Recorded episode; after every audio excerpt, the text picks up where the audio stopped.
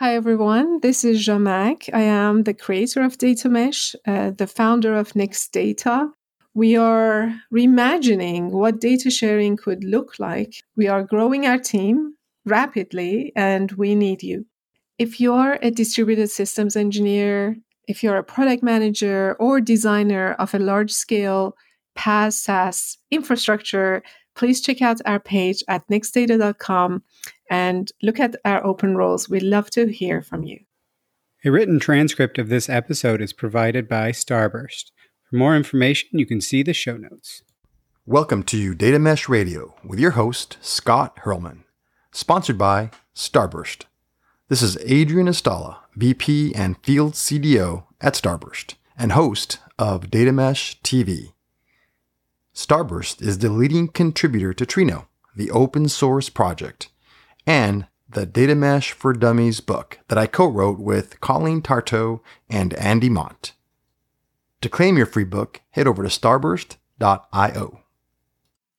Data Mesh Radio is provided as a free community resource by my company, Data Mesh Understanding. It is produced and hosted by me, Scott Hirleman. This is going to be a panel because while I clearly am not shy about talking, I want to give others in the community a voice too. It definitely shouldn't only come from me. We should be hearing from many different people doing this.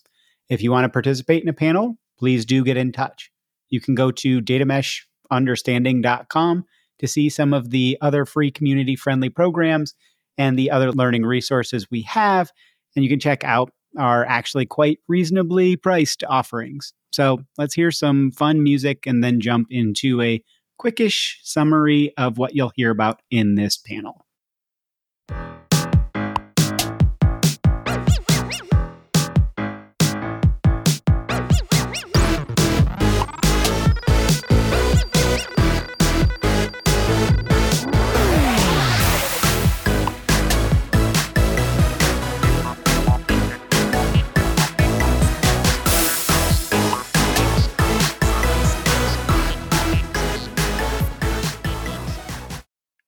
Episode 251, a panel tying the business strategy to the data strategy and data work, and vice versa. Bottom line up front, what are you going to hear about and learn about in this episode? Guest host Burce Gültekin, who's the Chief Data and Analytics Officer at Friesland Campina, facilitated a discussion with Ghada Richani, who's the Managing Director of Data and Technology Strategy and Project Management Office at Bank of America, as well as guest of episode 206, Beth Bauer, who's the CEO of her own consulting company, Pozaroy, and guest of 208, uh, episode 218, and Michael Toland, senior product management consultant and coach at Pathfinder Product Labs. As per usual, all guests were only reflecting their own views. This topic for the panel was how do we tie the business strategy all the way down to the actual data work via the data strategy and vice versa, you know, of making sure the data work is tied back into that business strategy. It's a complex topic. So a lot of this is about driving to good ways of working and keeping sight of the you know actual overall business goals and, and how we can think about that type of thing. Quick note, as per usual with panels, I wanted to share my takeaways rather than trying to reflect the nuance of each panelist and views individually. That would be just too much. So here are my top eight takeaways. Number one, it's easy to lose sight of the data work when focusing on a data strategy. Make sure to understand and lay out your understanding of what will what work will need to actually happen, you know, at a high level to deliver on your data strategy. Essentially make sure you can execute on your data strategy via work and not just words. And don't you dare forget your data governance. Number 2, in many organizations, there is some, maybe a lot, of cultural change necessary before the data strategy regularly and heavily influences the business strategy. You need to prove the data work drives business outcomes and is aligned to the business strategy for a while, maybe two to three years even, before the data strategy can be a key factor in shaping the business strategy. I know a lot of you out there are kind of feeling that. Number three, think about layering your data strategy to include what you can accomplish, eh, you know, what value you can drive today based on past investments. And then, you know, the other aspect of what you are trying to build for the future where additional investments could drive more value down the line. if all you focus on when talking about your data strategy is areas for additional investment instead of reinforcing the value that's already been generated, it can feel like past investments haven't really paid off. If you don't share about what capabilities you've built and the value from them, why would someone want to invest in building future capabilities if you're not proving that there's value in them now? So just kind of make that a little bit more concrete. Number four, well executed data work at its kind of core simplicity helps people to make better decisions. Lean into how your data work will help people to be better at their job. If you're pitching data as the kind of key decision maker itself, most business execs will at best laugh it off, but they'll probably feel somewhat threatened. Show them how data makes them better at making the key decisions, not that the data is making the decisions for them. Number five, the business strategy and data strategy are frameworks for making decisions. You know, help your organization understand how data will make them better at making decisions. Not just by being more informed, but having more focus on what information actually matters. There are so many inputs in the world to consider, so many different data sources, and so much information flowing across, uh, you know, everybody's desks. People are just information overloaded. The data strategy should be about finding what matters and elevating that so leaders can focus on execution, not sorting through and absorbing information from 150 dashboards. Number six, to develop an effective strategy, you have to understand where you are as a business. How can you know where you want to go and how you want to get there if you don't know kind of where you are? Look to assess your high level organizational capabilities as well as assess at the line of business level so you can help people align on the work to be done. A low data literacy team, for example, trying to do advanced AI is a bad strategy. Understand where people are and what they can do and how they can move forward towards their goals. Number seven, to create a good data strategy, you need to actually understand what a data strategy is and how it applies to your specific organization a data strategy isn't only about desired outcome, but you know that whole information lifecycle from data acquisition and generation through to the management and then leveraging the information from the data work gained to drive you know business decisions and outcomes. And say no to the sake of data for the sake of data right? Say no to that. And finally number 8 data leaders should help their business leaders to get data fluent to a degree where those data leaders can leverage data and know where they are out of their depth, right, relative to data. And they should call in the experts to help them when they're out of depth.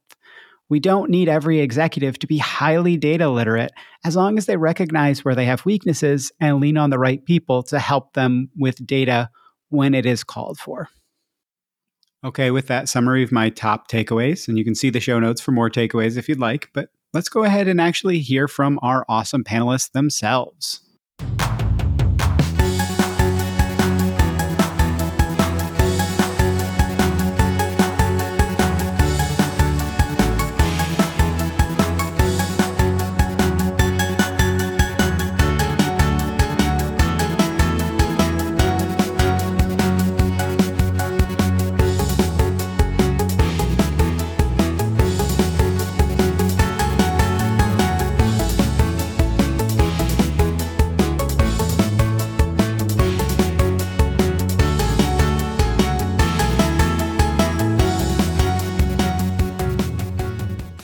Welcome, everybody. I'm super excited to have you as panelists uh, for this Data Mesh radio panel on tying the business strategy to data strategy, data work.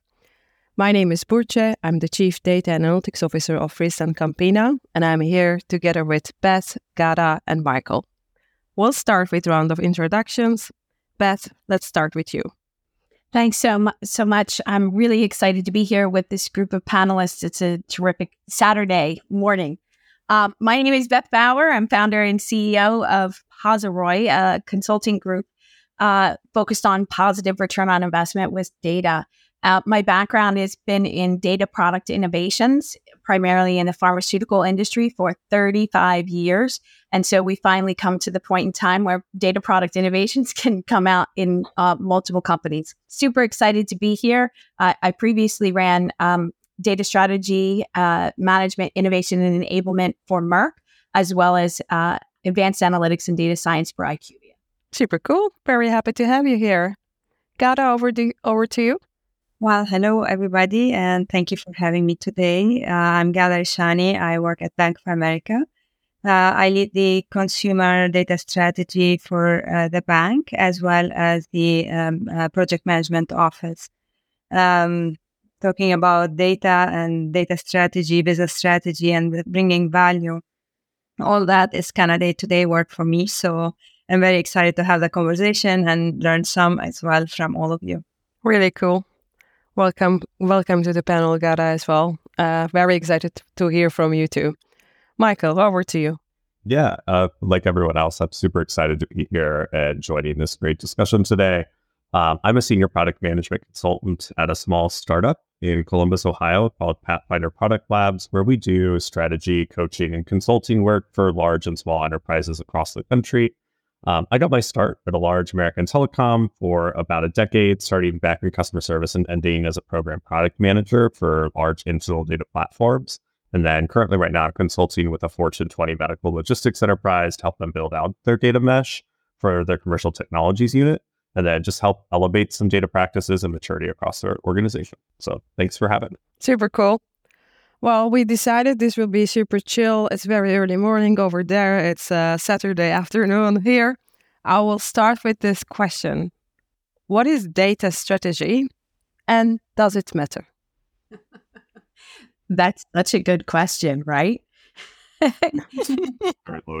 if if anyone wants to jump in, they can. But I I I will share what happened when I took a data strategy Um, because what's interesting is that I don't know that there is an official definition of that, quite frankly, right? So you've got data, you've got digital, you've got data acquisition, you have data management. All of these things require data strategy. To me, it's the totality of that. But that's not necessarily how everyone else thinks. What do you, what do the rest? What do you what do you mean by a totality of it? Totality of what?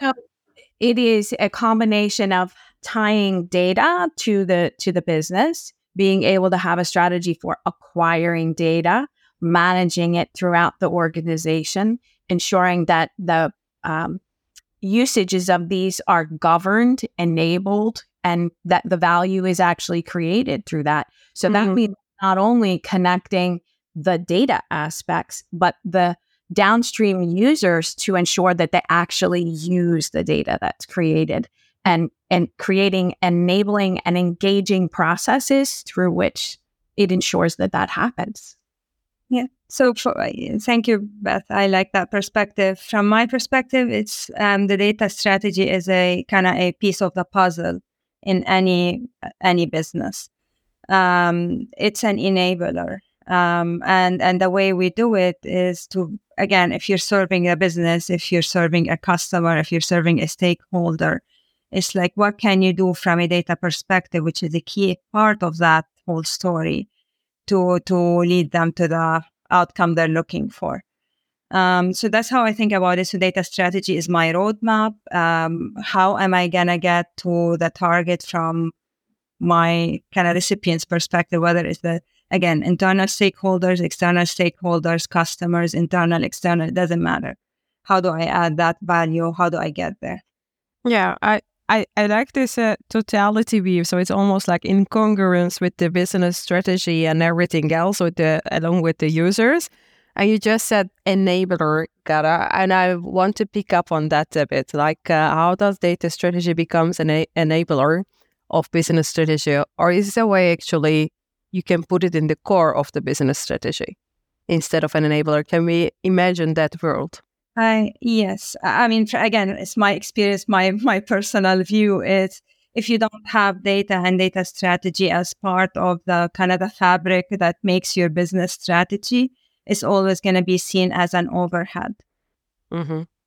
like it's always like, oh, that thing in data. Oh, we have to invest in something that we're not gonna realize the value for, and it takes a lot of money and resources. So absolutely, it has to be part of that business strategy. So a building block that sits kind of integral to the business uh, strategy. Mm-hmm. And where do you stand, Michael? You know, I, I, I don't have a lot to add based on what was just said, but I think it's important that anytime you're thinking about how you're going to implement a data strategy is really focusing on the two clear use cases that most organizations tend to see that their data has for them, which is powering their applications and business processes that directly serve functions to support their customers. And then the second one, which often is the one that I find uh, is the oversight, uh, where they're sort of a missing the mark is how they use that data then to also generate insights to reinform their business strategy and make future business decisions. Mm-hmm. And oftentimes the focus is so much on serving that customer need that they forget about making certain that that data um, generates the insights they need to support the decisions they have to make. Um, and I think we probably could talk a lot about that um, specifically, uh, but that's that's what I would add there is that any data strategy really needs to focus on those two aspects. All right. I did I did hear also decision making. Yeah, so in a way, decision making enable business strategy and incongruence.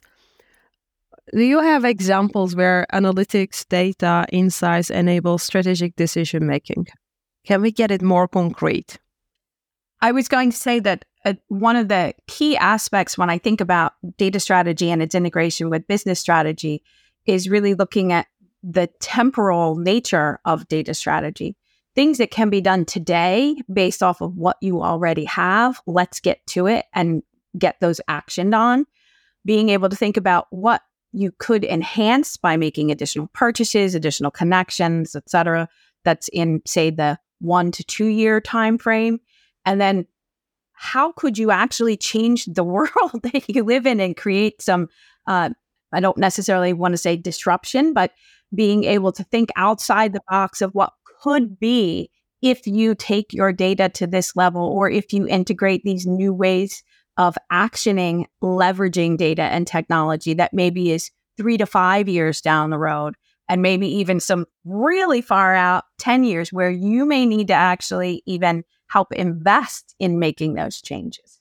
And so there are different points of the decisions that are being made now, next year, a little bit in the future and way down the road if you can actually strategize about how data can help you. Mm-hmm. I think, and now, uh, if you were looking for a concrete example, um, like I, I, I work within the risk organization at the bank, for example, and uh, one of the things we do is how can we use data to manage risk, right? Um, so, I mean, the risk can be costly if, for example, there is a data breach or or maybe from a um, loan origination um, strategy, I want to know where I should kind of target, which markets I should target. Uh, then you look at climate risk. You know, climate risk is coming. It's impacting you know areas with high volumes of uh, water, right? So I should use that data to understand my market and then cater my my origination strategy based on that. So this is an example where data can be an enabler to deliver business value by reducing the risk of where we're originating loans, for example, like on, on uh, real estate properties. I, I totally get that. So I, I was also in banking, and I think risk is a, such a u- nice use case uh, to yeah. go for in, in a way.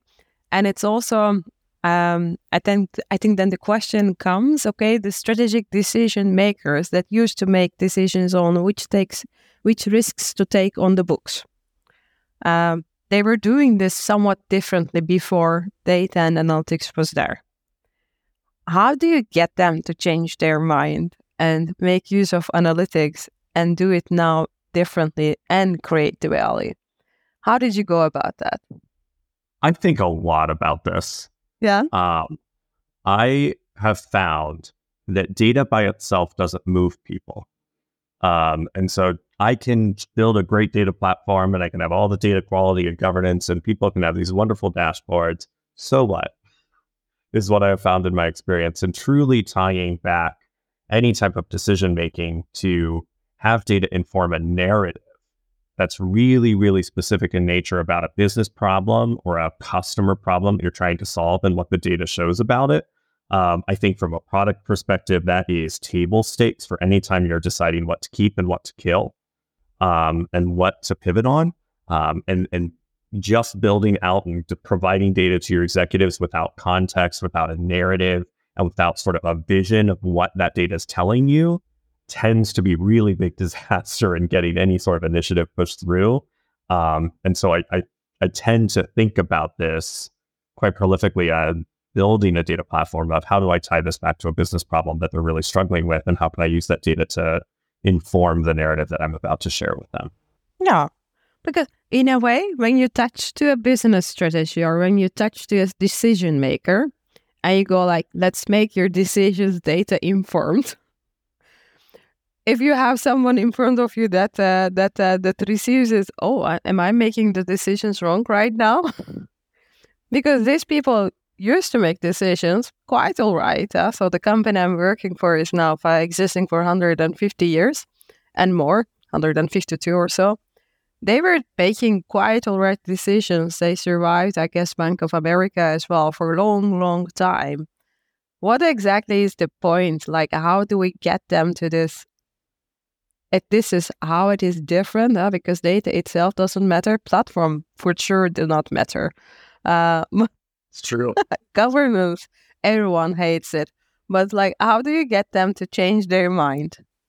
I think I think the key here in, in the days we're living in right now is speed of availability of data, right? So things are happening in the environment at a high speed that if you're not catching up really quickly and making decisions very fast, you're going to find yourself kind of in the back seat. Whereas, like with big organizations and the organizations are trying to make a difference in, in the uh, in their space, speed is a, is essential. The traditional ways are very slow. Like for wait for I don't know ten people to work on something and and uh, kind of create a report for me after three, four weeks, that's already too late. Like, look at what happened in the pandemic, look at climate, look at SVB, you know, SVB, the Silicon Valley Bank, when the meltdown happened. People wanted information instantaneously. It was impossible for us to wait three, three weeks to get an answer. Mm-hmm. That's where, where I what's that's one of the levers I would use to say, look at what data is bringing you.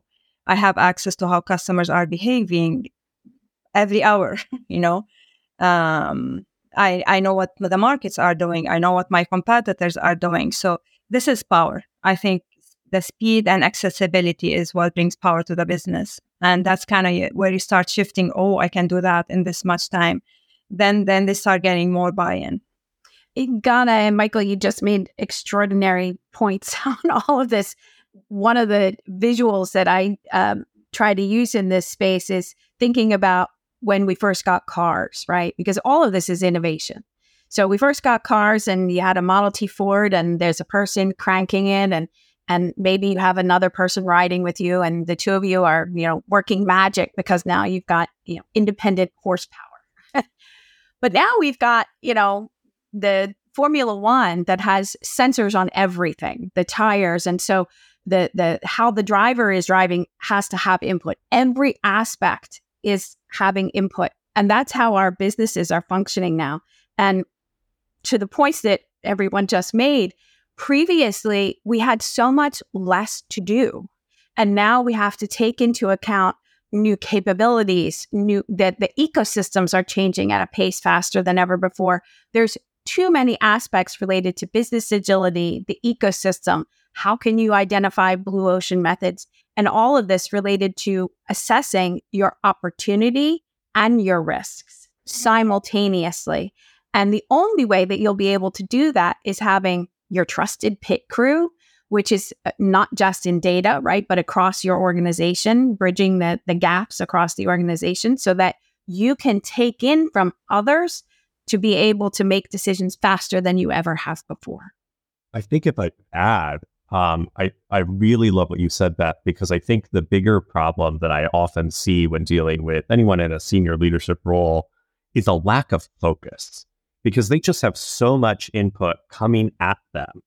And if they are not laser focused on what their own strategy is and what they want their data to do for them and how it informs a company decision making, um, you know, I think of a strategy truly, and I forget who said it. Maybe it was Melissa Perri or she stole it from someone, but she she quoted someone to say that this strategy is nothing more than a framework by which in which you make decisions. And I think really, really heavily about that. And so how do I help my executive focus on what's the one problem that if you had to solve it, or else you were getting fired, what would it be? Mm. And what's a bad thing to happen that doesn't? And I pulled that from my CEO because he always mm-hmm. loved that question. But I really think getting someone to focus really specifically and just cut out the noise and think about what it is, the problem they want to solve, it's really, really valuable. Well, I think you said uh, wonderful things uh, out there. Uh? So the speed, uh, speed of decision making, agility that it brings, and also like uh, bringing focus in with the questions. So what I liked uh, about uh, what you do, Michael, is like asking the right questions, even to get this strategy focused in, um, and then how can analytics help you out there? I wonder. Uh, so you, you you play different roles in the organizations. How do you get a seat at the business strategy when it is shaping up, so you can actually ask those questions? Um, I think it's an evolution in in in the companies, right? Like if you look at, like you were saying, when we were paper based, data did not mean anything to anybody. I have all my system in a papers kind of oriented system.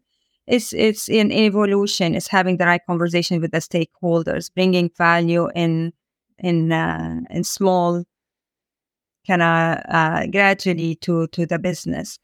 Um, you'll start getting more attention. Um, uh, when you solve big problems, big business problems, when you mitigate big risks for the for the for the company, um, then you start having more value. It's it's an evolution. It's a cultural change. I think Beth talked about that.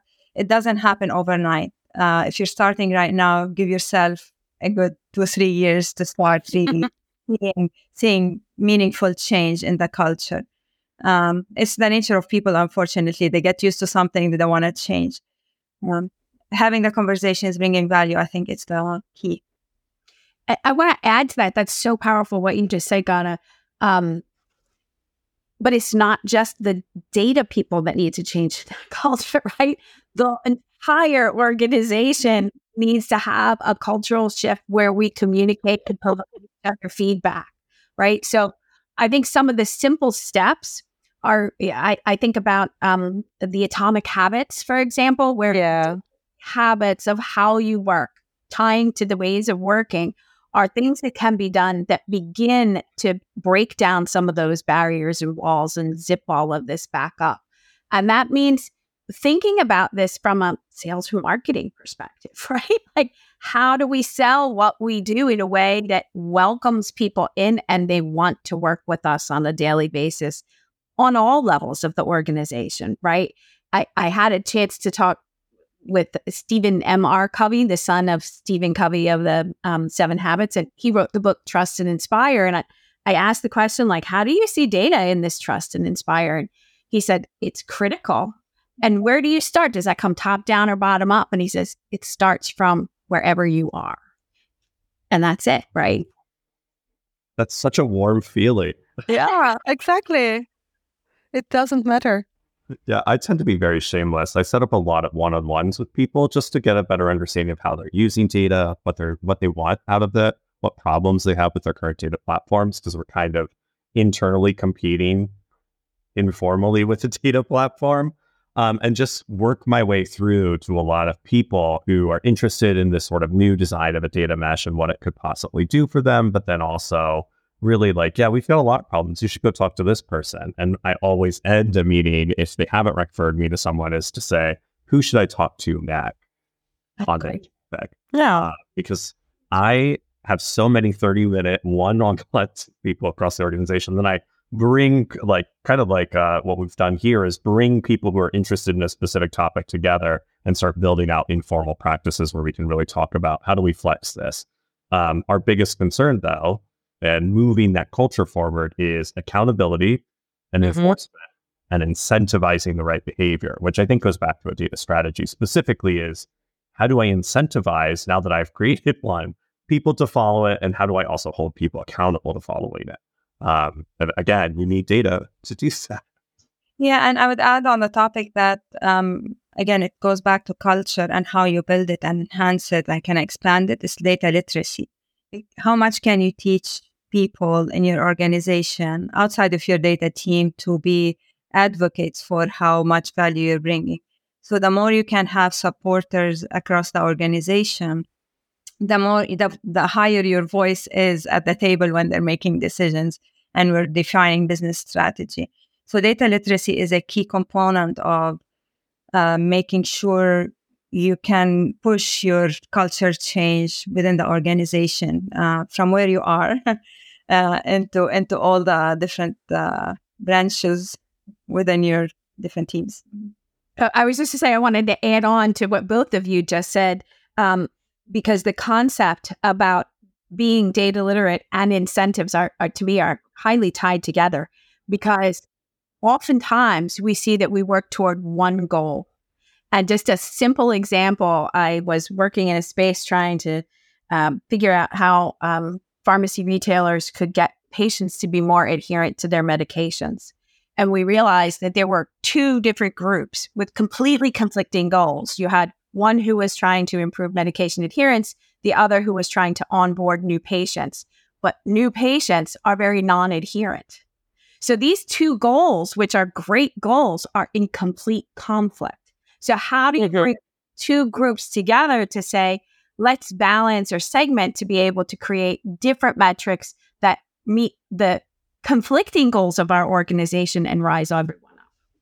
I, I want to add because Scott, you you you touched on something uh, that just spot for me for what Beth was adding and starting where you are. How many organizations across the wide berth of the organization have no idea where they are. And so sometimes it's really important to really run a data assessment, whether it's formal or informal. I think a simple Microsoft Forms to capture uh, quantitative and qualitative feedback about data practices, data purposes, data leadership um, in an organization is really helpful to start painting that narrative. Um, and I, I, really appreciate, I think, out of what you said is that it's not just the data folks that need to be involved. Uh, I really love this uh, conversation that Margaret Heffernan has in a lot of her lectures where she talks about it takes everyone. It's not just yeah. her sort of analogy of super chickens. If you've ever heard her TED talk, is really wonderful. Is that it's not just your people who are super experts in this, but you need red hats. You need people who are analysts who use that outcome. Uh, and you need people who just maybe don't know what they don't know to give you that feedback to highlight where problems might be. Exactly. Yeah if I can have my business users speak about what data is giving them to my CRO or to my CEO or to my chief data officer, that's success, right? So you have more like an army of people advertising what what you're bringing, right? Totally. Exactly. The partners talking about how they're using data, not the data people talking about how to use data. Much more powerful, much more effective if you if you ask me over the last uh, I don't know eight nine years, what what is one thing that I'm uh, proud of is actually the uh, we set this target last year at the end of the year for all the leadership team that is reporting to the board, so the top hundred or so, that they're going to go through a data literacy learning experience, completed. So that was number one target in the first half of this year which was the event happened uh, uh, uh, at the beginning of June this year. And the second target we, set, and now we're going to start measuring it, is is uh, the percentage of managers and plus that are making use of global insights during their decision making processes. So it's really like measuring adoption, but at manager level, uh, really focusing on uh, are we using insights during the decision making processes what I heard us saying, and it's like a bit of a check in, are we saying that the business strategists needs to be data literate? And when they are building their strategy, they should actually think about analytics, AI, insights, how this is going to actually improve what they do. A hundred percent. Yeah. Like, how do you build a data strategy without, or how do you build a company strategy without having data inputting into how you're building that framework by which you expect people to make decisions. Um, in a, in my world, there's no way you can do that effectively and hope that you're going to achieve success. So I have some strong feelings on this. Get it out. Get it out. It's your own. We are here. I I think that there's a reason why we all have our different strengths. And I think the key to the business isn't so much that they need to become data literate, but more fluent in what data can bring to them and recognizing their blind spots with regard to data and when they need to bring experts in. So it's a it the, the critical part there is not that they need to become data literate, it's that they need to create data partnerships with their internal organization such that they sit at the table with them as their trusted advisor. Did you did you read this book? It's uh, called the the Digital Mindset by Paul Leonardi. And the premise of the, book basically says following. Also, it's it, he says, hey, uh, to have a digital mindset, it doesn't mean that you need to be like hundred percent uh, uh, digital expert, or we don't expect the business people to be hundred percent data scientists or analysts, uh, experts, etc. Right? But the the premise of that was like, I'm not a native English speaker. For me to be able to speak English, if I know 15% of the vocabulary, I'm good that's what I use. And uh, and that's fine. That's just like helps me survive in this world and uh, and steer through it. It's the same about uh, data, when I'm thinking about data literacy and uh, business strategists becoming data literate. I think about that fifteen percent. Like if they understand fifteen percent and can speak the language uh, um, at the, around fifteen percent, we should be fine. I think because I think I really think they're the ones uh, that can uh, reimagine the way they're doing business right now and then think about okay what are these decisions that i can let go and give it to the machines so that uh, that uh, an algorithm can do it for me what are the decisions that i really need uh, insights and how i can do this differently for them to be able to think through this they really need to understand i think so I think they need to understand their blind spots again, right? I think about that Formula One crew, right? And let's say I'm the person in charge of um, oil for the whether whether there's enough oil to be able to you know gear the the machine, and the decision about whether it's time to bring the car in, right? Now maybe from the oil perspective, I'm good, and I say no, but the tires are at a point where if we don't change them now, we're going to end up having a blowout. Or the weather is about to shift and we need to switch to a different tread of tire. Uh, and, and so taking in the totality of what's happening may make the decision that it's time for a, a reevaluation, a reset of what's happening with our machine. And as the oil person, I don't need to know about tires. I just need to know that that's an input that I need to take into account. Mm-hmm. Totally That's a hard one. Like, like to see your blind spots and, and kind of proactively tackle them. Um, it's against human nature, I think. they get, I mean, people get so protective of what they know and what not. I mean, it's real, right? You, you deal with different personalities and um, it's hard for people to admit and seek help. They say some people not, not not generalizing that it is it is a psychological problem to say like well i have blind spots i'm gonna go seek help it it's it takes a it takes a effort to do it it doesn't come naturally spot on number one 100%. I think we could talk a lot about just in general the concept of ego and how it plays into decision making. Exactly. I think we all need a therapist right now. Oh my God, 100% for decades. For initiating that, like yeah. people to talk about those things. I'm sorry. Go ahead. No, I, I think it's so important. But I think going back to like your strengths, understanding you are not going to be strong in everything is so important. And just knowing why you are strong in some things and why you're weak in some things. Like everyone always sort of says you got to level up your weaknesses. And I throw that out the damn part. Right. Um, I am someone who says there's a reason those are weak.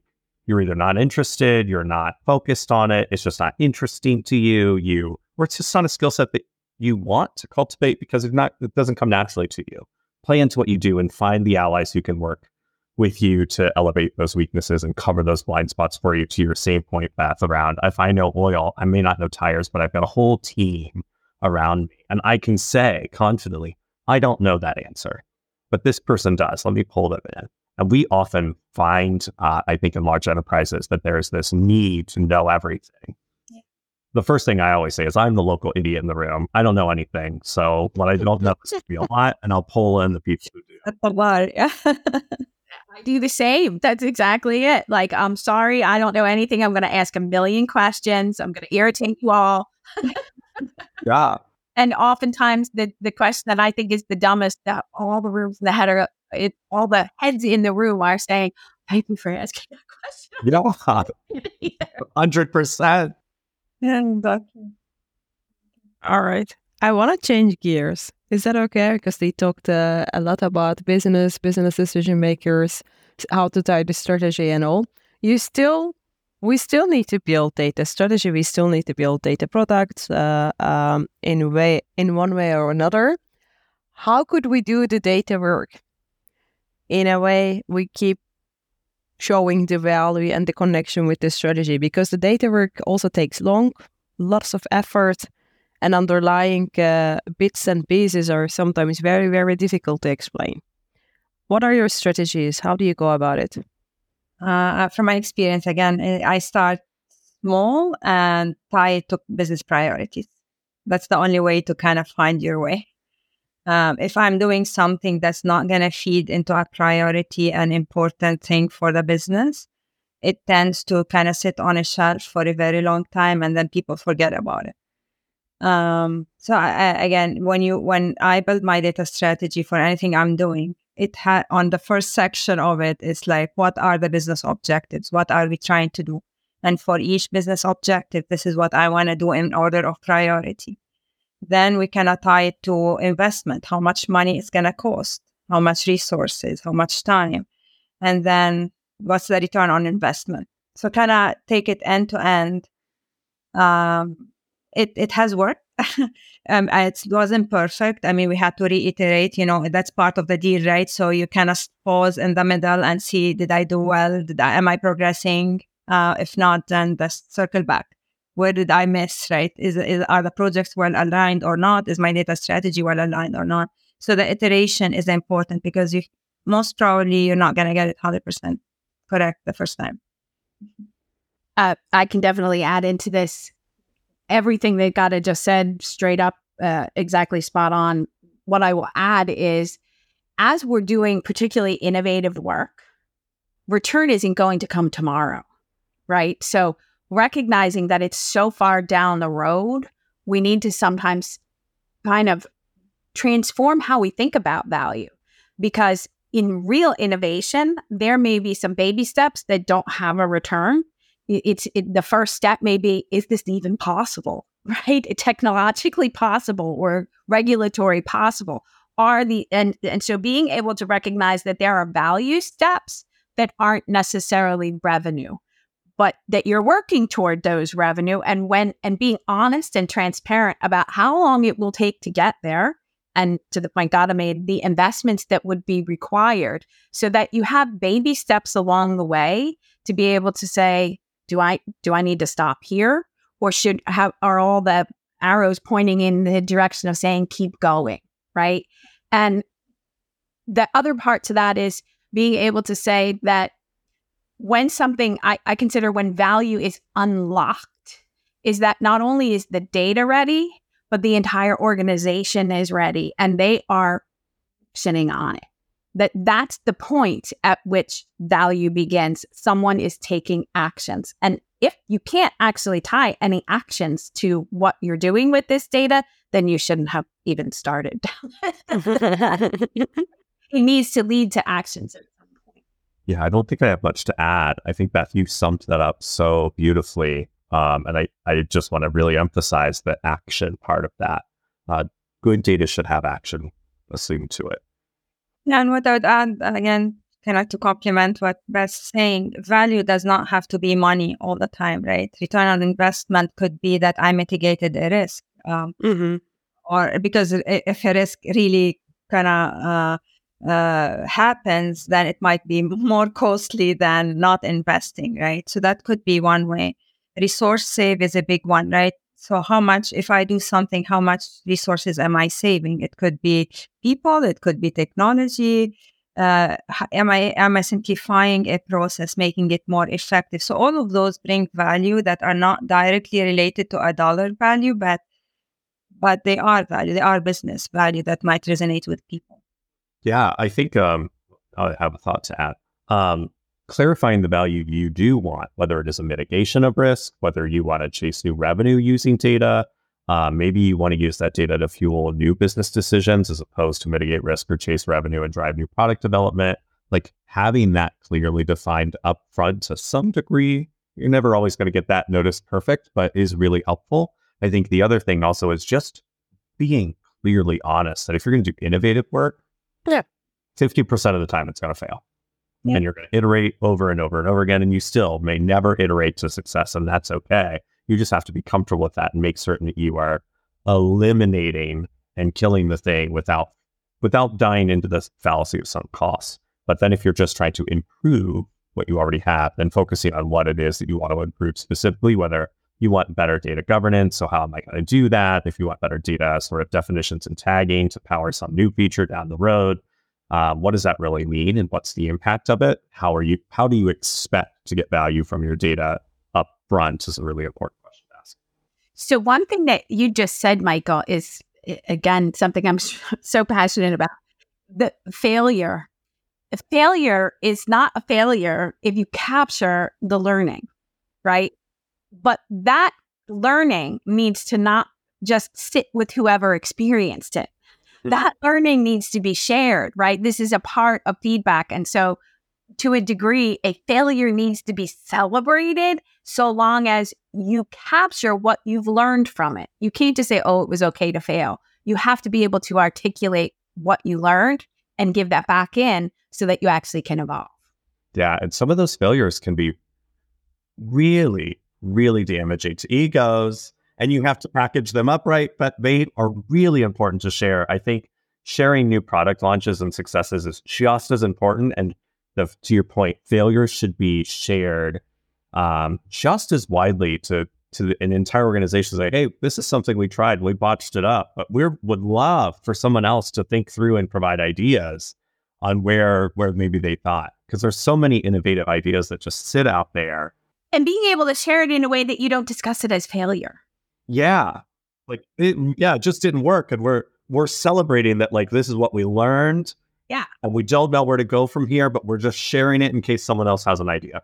Exactly. Because one of the key things that I see happening, particularly in very large organizations, is that they go down a pathway. Maybe they had blind spots and they didn't go looking for them.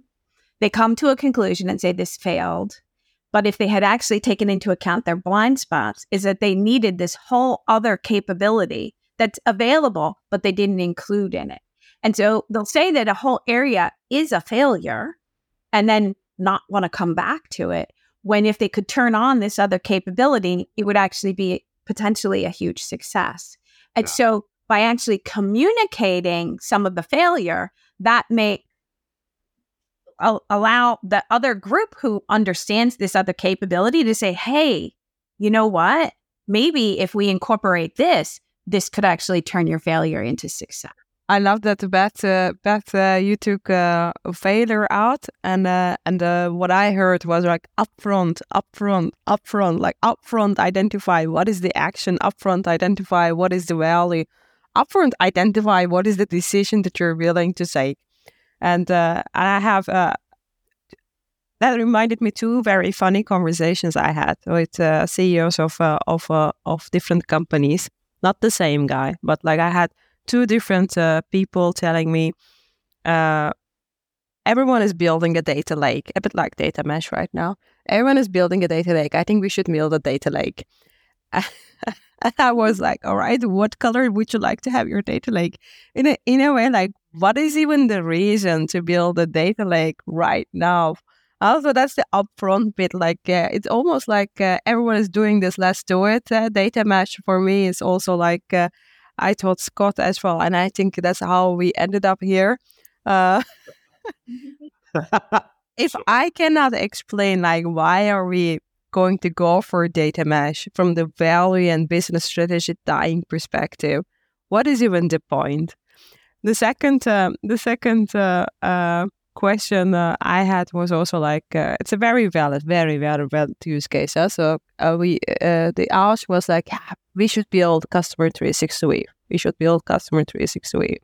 I go okay, we will build customer 360. But what is it that you're gonna do about it? Why do you even want to have a customer 360 view? It's just like something that is hurt. Huh? Sometimes uh, that's how I see also like uh, the the this uh, this literacy gap somehow also turns around. And if you're not very upfront and you go with actually the ask, you can again end up with hey building a lake, building a customer 360 view, uh, building a data mesh. It was actually asked by the business but by someone actually who cannot really upfront talk about the actions that uh, that uh, that they're going to take to actually create value out of it. That's right. I mean, people like to go after the shiny toy, right? Exactly. Yeah. That's why it's just like it's that trend, like AI right now, right? So we need generative AI. yeah, people people just want to focus on technology, technology, technology. Um, I think it was Doug Laney in Infonomics he said these organizations have an IT department, but they never think about the possibilities of separating I from the T. And so many organizations really think if we just have this technology, all our problems are going to be solved. It's like, no, there's so much culture that you need. There's so much sort of like you have to put in the incentives and accountability standards to make that happen. Just because you have a cool technology doesn't mean, I mean, how many times have we in our organizations implemented new tech to disastrous internal effect. And then we wonder, well, here we are. So it's interesting again, coming from a, a world where um, our for for 75 years, a company was just building products with data, like everything was it. And so it's always innovation, which means you're always terrified. right? you never know what you're doing. You're you're solving brand new problems that have to actually change significant behaviors for an entire industry right? Not just your your your team but an entire industry. And coming from that lens it's just fascinating as we head into this new world recognizing that we have to be partnering and act as principal consultants for our customers right? Because they don't think in the data world and we don't think in their business world in exactly the same ways. But the complement to those two things is just so powerful. So sometimes sitting down in in in thinking about if we're hearing cool new things happening, somebody is doing something with it somewhere. So how could we apply these new data and technologies to our business problems in a way that would, you know, blow their minds in terms of capability to be creative, right? But thinking about that from a prototype perspective, right? Starting small, like I think Ghada, you said this earlier. Think big, start small, right? Here's the vision of what we'd like to be able to do one day. How could we actually return value today by taking a small step that enables us to grow in an organic way in this pathway, but doesn't necessarily lock us in because that's the big problem of today, right? Everything's evolving and changing so fast, you can't get locked in. And that's one of the power of the, the data mesh, right? Is that it doesn't lock you in. Yeah, that's right, exactly. I mean, that's the point of um, like kind of periodically on your roadmap, stop, reassess, refit your your your roadmap, right?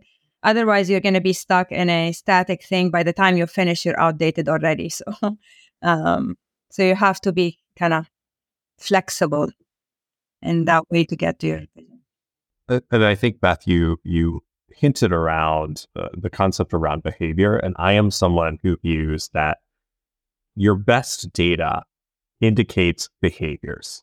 Um, so you performance for a platform, you have like sales metrics, but like if you start looking at customer usage patterns, um, habits of your internal teams, all of those are really measures of what the behaviors are. And if you can figure out ways to quantify behavior and then point in like, ah, this is the behavior that's breaking and preventing us from getting to the outcome that we want, how do we move that number? And what are all the inputs? I think Petra Wille has a really great article um, about KPI trees and how you start cascading your data uh, quantification to say, oh, this leads to that, which leads to that, to that. But if I start here, I can duplicate and impact all those lagging indicators. And I think that's so important from a strategy, from an implementation perspective, from any new product development. That is key. It, that's exactly it. And it, it's funny because one of the talks that I'm giving these days is about giving people, um, giving and receiving feedback. And when people, somehow everyone kind of relates to the concept of feedback. And then I add, well, data is feedback and feedback is data, right? They, they are one in the same. It's a question of taking this feedback and turning it into something that's quantifiable, right?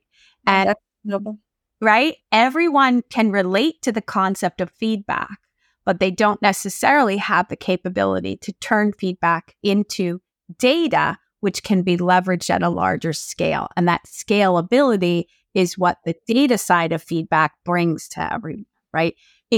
On a variety of levels, being able to take multiple actions, uh, being able to share that insight and, and understanding into many more people, you know, all the different ways that scalability uh, basically creates higher return for everyone.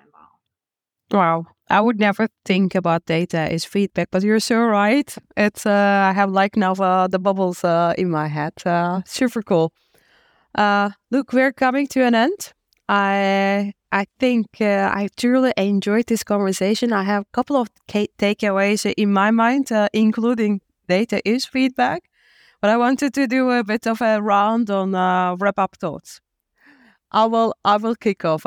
I think uh, what I heard uh, is uh, so how do you, the, what we started with uh, how do you tie actually the business strategy to data strategy and uh, and vice versa. What I heard is always start with uh, when you are doing your data work, always start with that business priority outcome in mind, and then do it small bits and pieces. If it is innovation, accept it's gonna fail.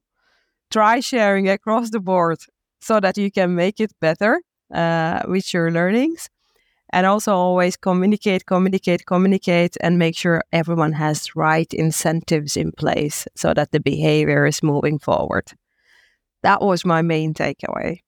Yeah, for me, it was um, kind of, again, tying business to data strategy. Uh, um, value does not have to always be dollars, right?